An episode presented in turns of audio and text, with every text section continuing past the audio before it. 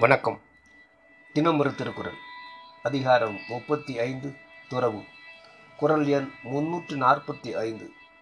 மற்றும் தொடர்பாடு எவன் கொல்? பிறப்பு அறுக்கல் உற்றாருக்கு உடம்பும் மிகை பொருள். உடைமைகளில் மட்டுமல்ல உடம்பின் மீது கூட பற்று வைக்கக்கூடாது. பிறவாதிருக்க வேண்டுமென்ற முயற்சிகளில் ஈடுபடும் துறவிக்கு அவனுடைய தேகமே கூட அவனுக்கு பாரம். அப்படி இருக்க வேறு உடைமைகள் எதற்காக? விளக்கம். பிறவியை துன்பம் என்று அறிதல்தான் மெய்யுணர்வு ஆகையால் மெய்யுணர்ந்த முழு ஞானிகளை பிறப்பருக்கல் உற்றார் என்றார். பிறவி எனும் பவ்யம் என்றும் வாழ்ந்த பிறவி என்றும் பிறவியை வேறறுப்பவனே என்றும் மெய்யுணர்ந்தோர் கூறியதை அறியலாம்.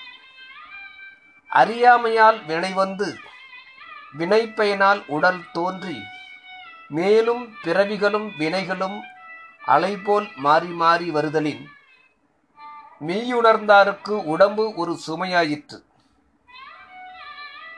உடம்பு என்றது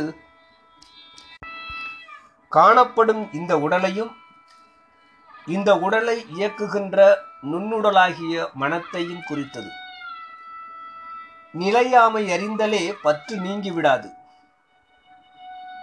பற்று நீங்குவதற்கு வேறு உபாயம் வேண்டும் என்பதையும் பின்னால் கூறி விளக்குகிறார்.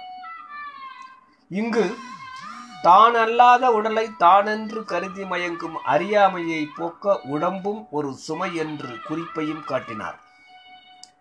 உடம்பே துன்பமான போது உடம்பால் அனுபவிக்கப்படும் நுகர்ச்சி பொருள்களும் துன்பமாம் என்பதனை விளக்க மற்றும் தொடர்பாடு எவன்கொல் என்றார்.